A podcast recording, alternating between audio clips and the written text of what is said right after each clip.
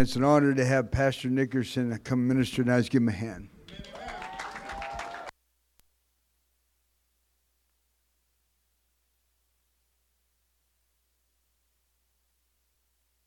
Did I? Glory to God. Thank you, Jesus. If you have your Bible, let's open up to the book of Acts, chapter 2. We're going to start in verses 40 through 47. Really appreciate the uh, opportunity pastor gives me to, to preach. Anytime I get to preach, but especially behind my pastor's pulpit, hallelujah. Taking notes, going to preach a sermon uh, entitled The Power of Fellowship. You know, the, when I was a new convert, when I first got saved uh, several decades ago, the church I got saved in was not a big church 32 people, counting the kids. So do the math, you know. And what impressed me about the church, three things as I remember. There was bold, in your face preaching. They told it like it was and the way the Bible said it and did not dance around. And I appreciated that. Amen. It wasn't religious. If you're a religious person, you would hate it because they did not say nice, pleasant things. They didn't stroke your ego. Amen. They believed in disciple, and to this day, preach and believe discipleship. Amen? Raising up of men, proper roles. Their preaching was on point and biblical and challenged you. The other thing was the church did what the book of Acts church did. I'd read the book of Acts and it was like, I'm living this. These people are doing this. It isn't just talk or a sermon or a Bible study or a nice idea. They lived it. And the other thing was fellowship. They fellowshipped.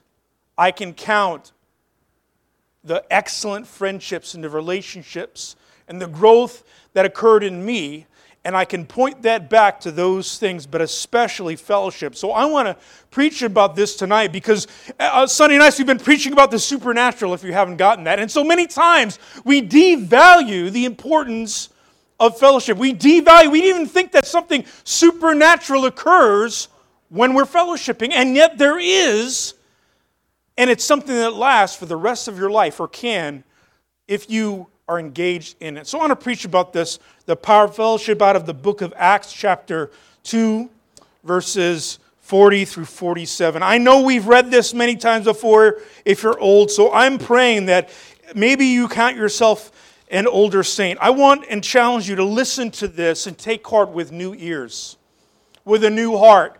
Cry out as we pray, uh, as we read this God, give me a new heart and new ears and let me put myself in this again, as if I've not heard it before.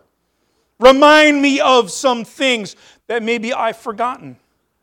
Amen verse 40, it says, And with many other words he testified and exhorted them. This is Peter preaching. Uh, be saved from this perverse generation. Then those who gladly received his words were baptized that day, and about 3,000 souls were added to them. They continued steadfastly in the apostles' doctrine and fellowship, in the breaking of bread, and in prayers. Then fear came upon every soul. Many wonders and signs were done through the apostles. Now, all who believed were together and had all things in common, sold their possessions and goods, divided them among all as anyone had need. So, continuing daily with one accord in the temple and breaking bread from house to house, they ate their food with gladness and simplicity of heart, praising God and having favor with all the people. And the Lord added to the church daily those who are being saved. Let's pray. Father, I ask you this day that you would give us ears to hear, eyes to see, hearts to understand, a will to apply your word and your truth to us. Come and change us, I pray. The same spirit of fellowship that was in the early church, God, would continue, is the dynamics of fellowship. Now, fellowship is more than when you go over to someone's house and eat. Amen? It says in our scripture that they did eat, but there's also something more taking place than bellies getting full. The word fellowship in our scripture here, it says uh, in verse 41 and 42 those who gladly received his word were baptized that day. About 3,000 souls were added them. They continued steadfastly in the apostles' doctrine and fellowship, and then the breaking of bread. Isn't that interesting that Luke when he's writing this, is so careful to use different terms and different words. He says fellowship, which in the Greek is koinonia, and then breaking of bread. That's the eating part. But it's more than just eating. It is as if you were, in, you were having them in your house as family, as a honored guest. It wasn't just, yeah, okay, here's some food, get out of here. And you have nothing else to do with them. That is not the idea at all, or what a fellowship is about. The word koinonia is a deep word. This word fellowship, it means a sharing, a unity, a close association, a partnership, participation, a society, communion, or fellowship with the rest of the believers. It also means help and brotherhood.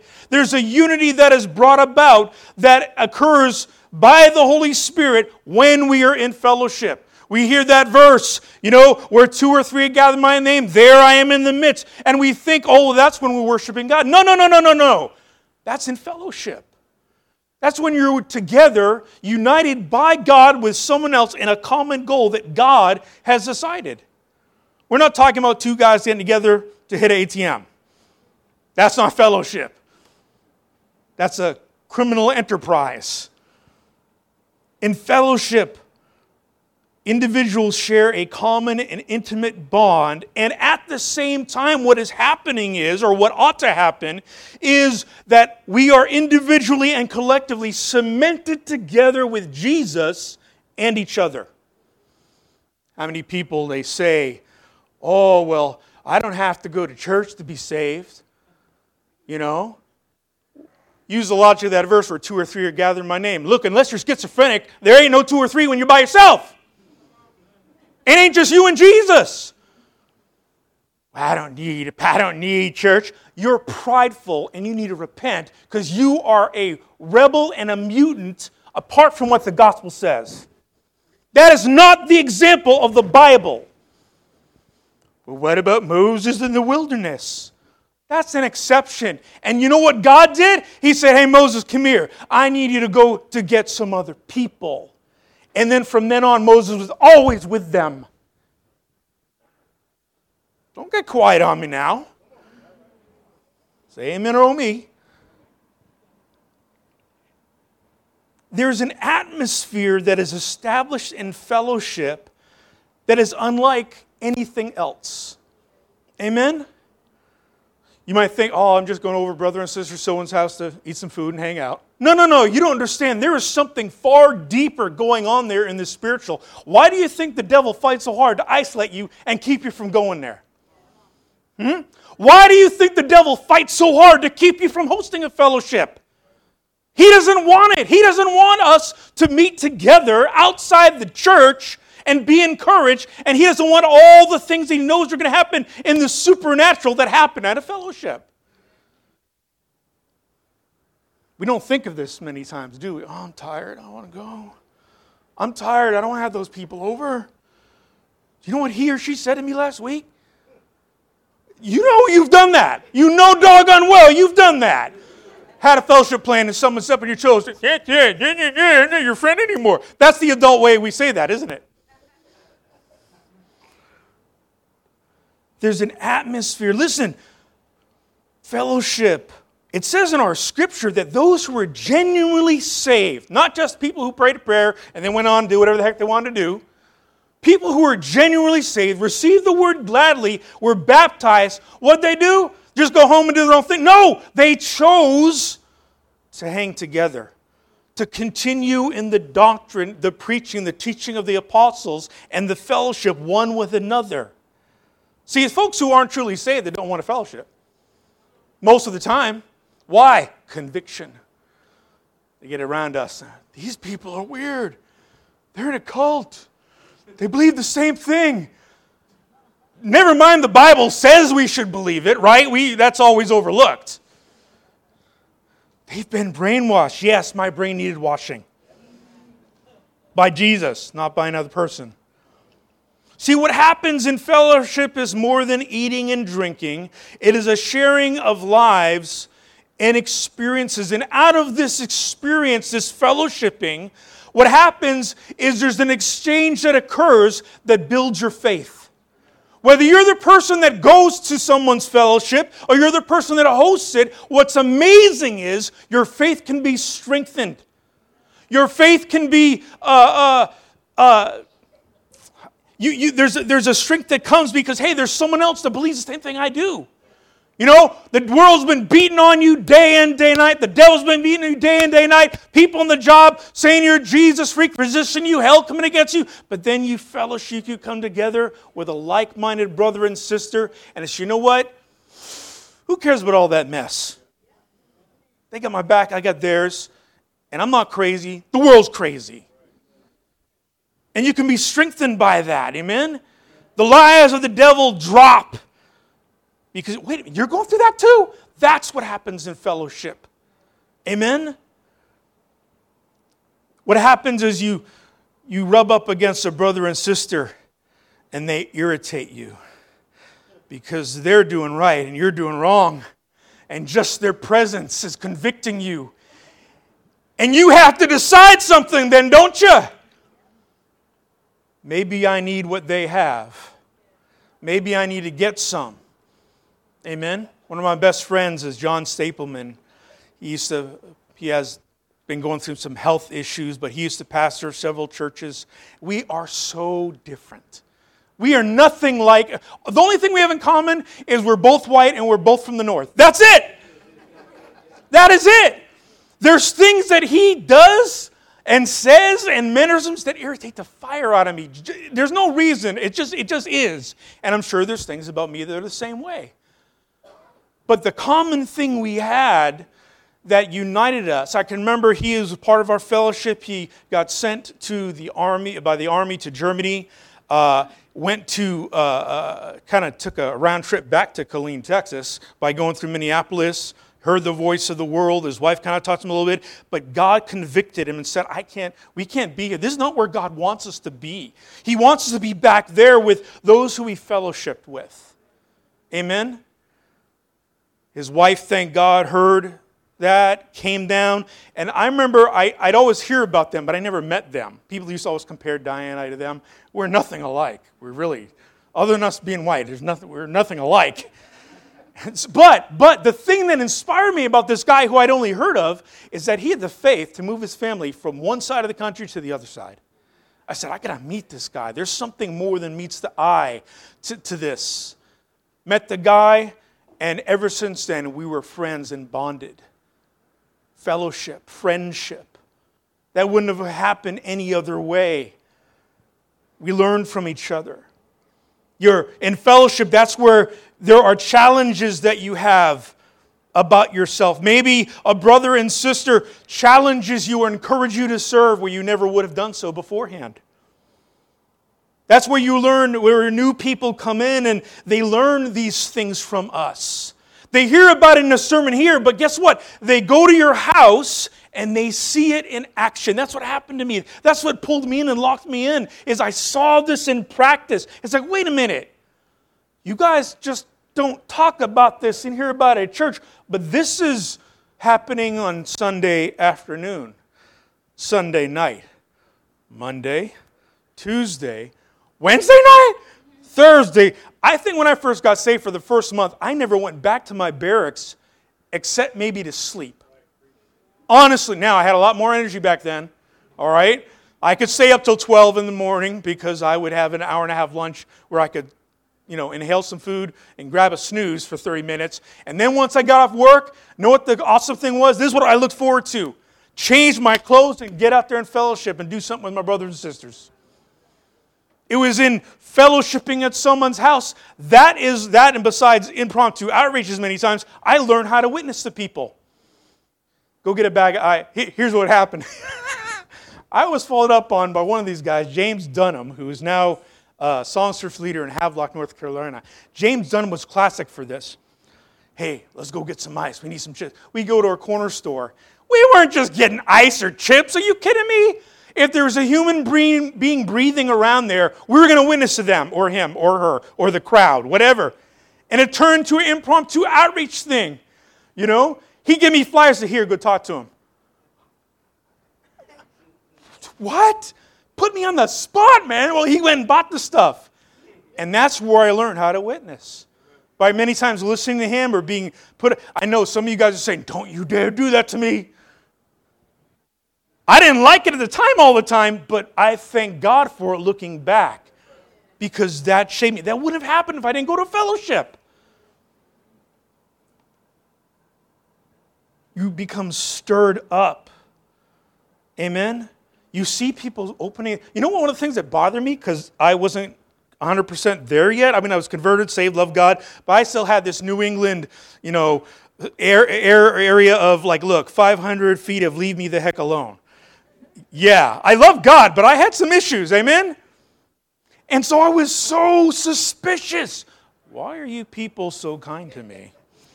Why do you want me to go to your house? Are you trying to sell me swampland of Florida or something? What are you trying to get from me? Yes, I was that guy until God helped me. And I realized they wanted nothing from me except my friendship. And I saw people sacrifice. I saw people give of themselves. I saw people, I, I learned trust. I, I learned that they trusted me. They didn't know me from Adam. And yet, what linked us together was Jesus Christ and their love and their desire to see me, a young single guy that could give them nothing, offer them nothing, friendship. They saw something that God had a possibility for my life, and they were willing to invest themselves in me. Not just in me, but in others. And that caused me to want to do the same thing. It stirred me up. I realized, you know what? I'm not in it alone. Again, I'd read the Bible and going, oh my gosh, this is, it. this is the Bible lived out. This is what Christians are supposed to do regularly. Amen? This is Christianity 101. And what happened is vision was sparked. When you're in fellowship, someone may say something to you, and the Holy Ghost lights just a spark and it ignites into a flame that can last the rest of your life. That's what happens in fellowship. And of course, you have fun. You know? If you take yourself too seriously, especially if you're a single guy in the military, you learn that your walls are coming down. You're going to have to laugh at yourself a bit and laugh at others. We play spades, and there was always someone who'd talk smack in spades, and then they would learn a lesson in humility when they got set. Back in those days, we did not have cell phones, and there was one guy who used to always do this, man. If he beat you and you got set in a game of spades, he'd wait, he'd give you enough time to get home call you on the phone and say, you in the doghouse, you got set, and then hang up. Fellowship. You had to laugh. You learned some fun. You learned how to develop a good sense of humor that wasn't dirty and filthy. You play games. Learn to laugh at things. You learn to laugh at bad things that happen to you in the world because you could commiserate. Because guess what? The person whose house you're after, you're there, they probably went through the same thing. Amen? And you learn it's not the end of the world. In a fellowship, you can be encouraged. It's there that relationships are built where the old meet the new and mix. Where the newer converts can glean off of the old and learn some things and not make their own mistakes. You know, making your own mistake is a freebie, is not a sign of how awesome you are. It's a sign of folly and foolishness. But if you can glean off of older converts and say, you know what? I remember brother or sister so and so said that and I'm faced with this situation that's the same, I'm not going to do what they did. They're crazy. I'm going to do what they told me not to do and what they learned. Happens in fellowship. On top of that, we older converts, you know what happens sometimes is your fire can be dimmed down. Your zeal can be dimmed down a little bit when you get around a new convert. Oh, look out! You can get fired up again. This is, you know what, one thing I appreciate about being here so much is it, it Diane and I have talked about this many times. We're here, and we're energized because we have been through some of the stages that a church of our size and our maturity has gone through before, and it rekindles that in us.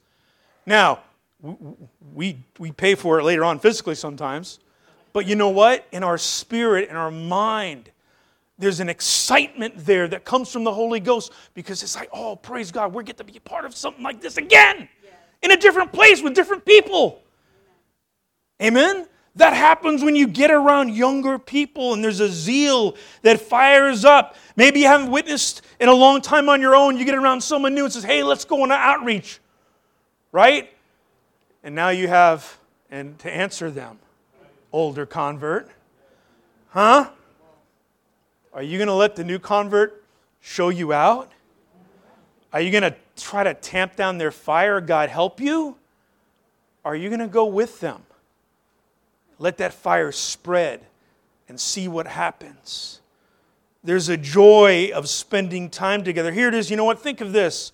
Older saints, we've been laboring for years, decades, some of you, giving, going into outreaches, leading things, trying things. And then people come in that are new. You know what? That is the harvest of our labors. The Bible says that those who plant the seed, those who sow it, those who reap it, we get to have the joy firsthand of that harvest. And that harvest is people.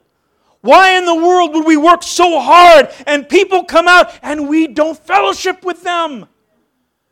That we don't get with them, that we don't enjoy the fruit of our labors and just leave it. Can you imagine a farm who had a farmer who's got thousands of acres, does everything right, has a bumper harvest, and says, I'm just going to let it rot in the field? What a waste. When we choose not to fellowship, that's what we're doing. We let it rot out there in the field. You know what we're doing? This has been controversial, but it's the truth we're committing spiritual abortion. Except we're going to let them get birth in the kingdom and just leave them there. Well, hope someone else follows up on them because I'm not gonna. Amen? Why don't we go collect those sheaves and fellowship with them in our homes? Maybe you say, well, that's expensive, Pastor. I'm not saying you got to do it by yourself, right? Count the cost. You get a bag of chips, someone gets some soda, pop some popcorn, have some Kool Aid, fellowship. Boom. You don't have to go get a turkey or KFC or this big expensive meal from, uh, uh, you know, Texas Longhorn Steakhouse. Okay? You don't got to give a three, five course meal with French names for the dishes. Popcorn and Kool Aid saved me, kept me saved, and strengthened me. And we had a. I haven't had someone pull a practical joke on me with popcorn. James Dunham House again. Put salt in the er, sugar in the salt shaker. No one. I was going to put salt in my popcorn because I always did. Everyone else knew it. I didn't bother checking because I trusted him. Get the salt shaker,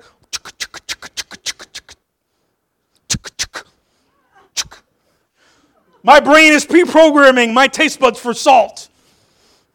And I'm having Kool Aid, so that's sweet too. It was like it was like breakfast cereal, man.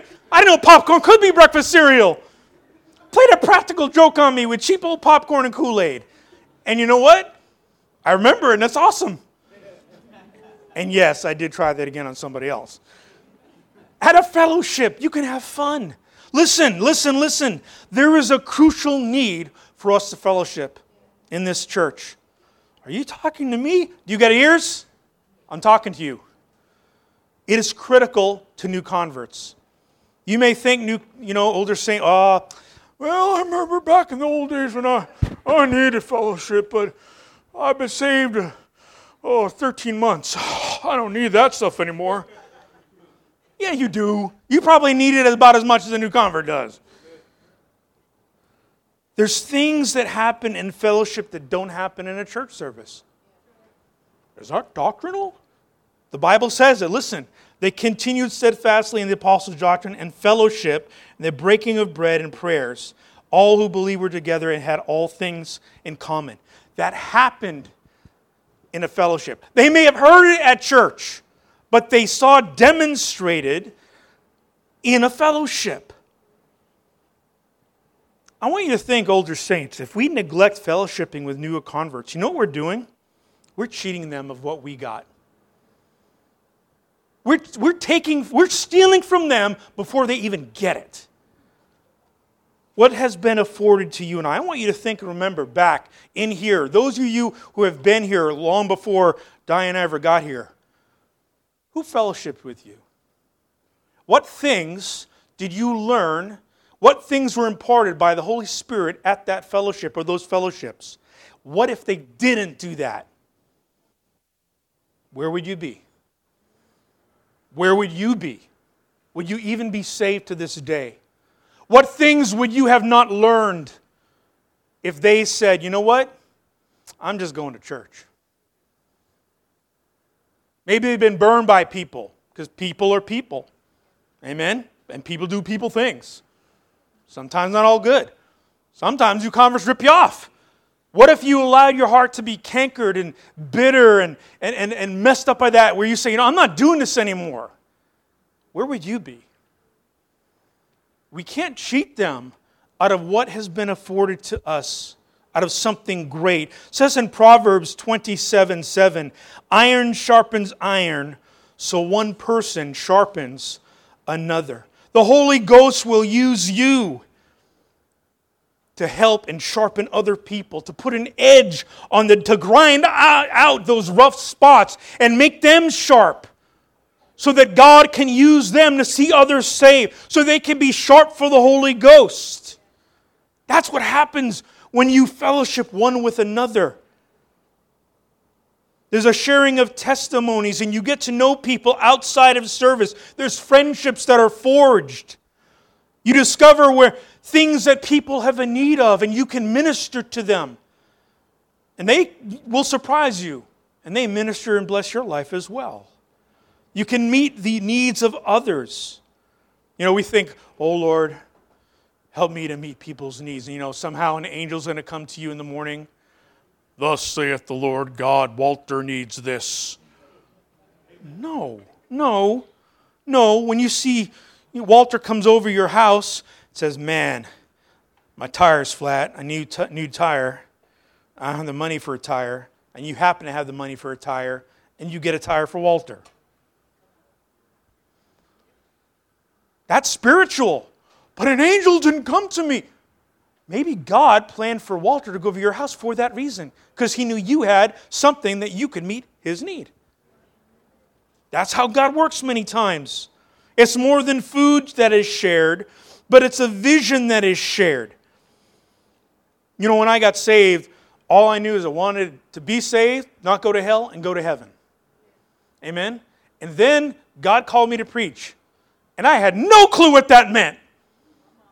I remember going to my pastor, Pastor Alvarez, and I was so excited. Pastor, I think I'm called. It was during a revival service. I got a word. I was going to be fruitful. Now, there's a lot of different meanings for that, but I took it out. And then God said, I want you to preach. I want you to impact people. Like, first with me, I need to ride somewhere. Next is I need to obey God. I said, Pastor, I know that I'm called. What do I do? And I was waiting for this heavy, super awesome spiritual thing. And he said, just keep doing what you're doing. Yeah, my balloon was popped. But you know where I learned the things I needed to, to, to fulfill that calling? It was many times in fellowships. Other guys that were called to preach. Other people who weren't called to preach but were pillars in the church, and I learned to value them in fellowships. It's a place where you can learn and ask questions. How many of you, and we're going to have Sunday school soon, and, and those of you we've been having Sunday schools before, and you wanted to ask a question at Sunday school, but you were a chicken? Because there's other people around. Look, be honest. You know you've done that. But you get in a fellowship, and you ask that question, and you get an answer. It's no less spiritual and no less valuable. And you remember that for the rest of your life. You know, the fellowships are really an extension of the church. If you look at the early church, when they got, if they if they had you know try to have church in a in a temple, a lot of times they got beat down. Amen. It eventually became illegal to be a Christian. That's why Paul was going after folks that were Christians. And so where'd they meet? in houses. It says in verse 44 of our text, and breaking bread from house to house. It wasn't just one dude's house. Many people, there was 3,000 of them. That means there's probably new converts having fellowships with other new converts. I don't think it was just 150 that got saved, alone doing it all. It says in 1 Corinthians 69, the church of Asia greet you. Paul's writing this. Aquila and Priscilla greet you heartily in the Lord with the church that is in their house. Now, we don't know for sure whether Aquila and Priscilla were actually pastors, but they had a house and they had church at their house. There was fellowships going on there. Listen, listen, saint, there is a need to open your house and, ha- and have a spirit of hospitality and to share what God has done in your life and to share your life with others. Don't be selfish. Don't be selfish. The last thing I want to look at is the blessing of fellowship. Our text, verse 44 through uh, 47, says this Know all who believe were together had all things in common, sold their possessions and goods, divided them among all as anyone had need, continuing daily with one accord in the temple and breaking bread from house to house. They ate their food with gladness and simplicity of heart, praising God, having favor with all the people. And listen to this this is key. This is not like an aside thing, it's related. And the Lord added to the church daily those who were being saved. That is the blessing of. There is something special about fellowships at people's homes, and that God looks at that and He considers it special to Him. Think of this we are doing on a small scale, not to insult what we're doing, but think with me, we're doing on a small scale what God has done on a larger scale. He sent Jesus, His Son, to give us spiritual food, to die on the cross, to cleanse us by His blood, to invite us where? To His Father's house where we're going to have a fellowship for all eternity. We're merely doing what God has already done. There's something special about that. What happens is God miraculously grows the church. As we have fellowships, we grow closer to God individually, and as a church as a whole, we grow closer to each other. There's a link that becomes forged. It says in Psalms 133, verses 1 through 3, a familiar portion of Scripture. Behold, how good and pleasant it is for brethren to dwell together in unity. It's like the precious oil upon the head running down the beard, the beard of Aaron, running down the edge of his garments. It's like the dew of Hermon descending upon the mountains of Zion, for the Lord commanded the blessing there, life forevermore. Out of this unity of fellowship, David writes and he says, Listen, when we are together, when we have one goal, isn't it amazing how in the last couple years in COVID, there's been so many things in our society where the devil has tried to use it to, to drive a wedge between us? Racially, class, different things. That is no mistake to try to isolate people. How many people during COVID stopped fellowshipping completely? And they never came back to the kingdom never came back. But the ones who said, you know what, we're not letting this stop us because the church ain't a building. The church is not service. There is no law against fellowship. Okay, they tried to pull that mess, and if you fell for it, shame on you. Because God's law is a lot higher than man's law. I'm worried. What about COVID? Look, you know what? Everyone's going to get COVID one of these days of some type. So why are you going to be, oh, COVID? Oh. Look, it's a win-win situation. And again, I'm not trying to lighten it, or you know, those who are mourning for relatives, I, I understand that. If I die because of COVID, I win because I get to go to heaven sooner. Ha ha, be y'all. if I don't die of COVID, I got more time in this world to preach. I win. Ha ha, devil.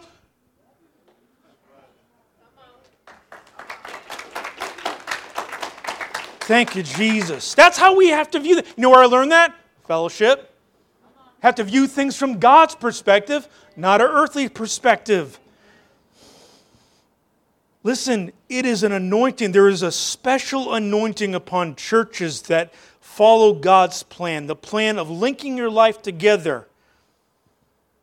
In, our, in, in that scripture I read in Psalms 133, 33, it compares it to an anointing from God upon a priest for the purpose of God. And it says God commands blessing to be there. Is anyone bigger than God? Listen, if God commands a blessing, the devil can't mess with that unless we choose to disobey God. See, out of this unity, the church grows. God grows the church. As your heart and my heart is enlarged, listen, you, how many of you prayed, God, give me a heart for people, and we wait for some kind of angel or something magical to happen? No, no, no, no. You know what happens? You know your heart's enlarged? When you choose to allow others in your life. When you choose to care for other people. And what happens is you realize you do care for them. You see a need, and you say, man, my heart goes out to them. I, I, I don't want to just feel sorry for them, but you have empathy. You have compassion as Jesus had compassion, where you get involved in their life your heart is enlarged. Imagine if that happens, all of us here. Listen, God could double the church in, in, a, in a week, a month. Pastors have a nightmare. Oh no, we got to knock down the walls again. Hey, that's a good problem. Amen? Because we're about souls, man. The church becomes enlarged.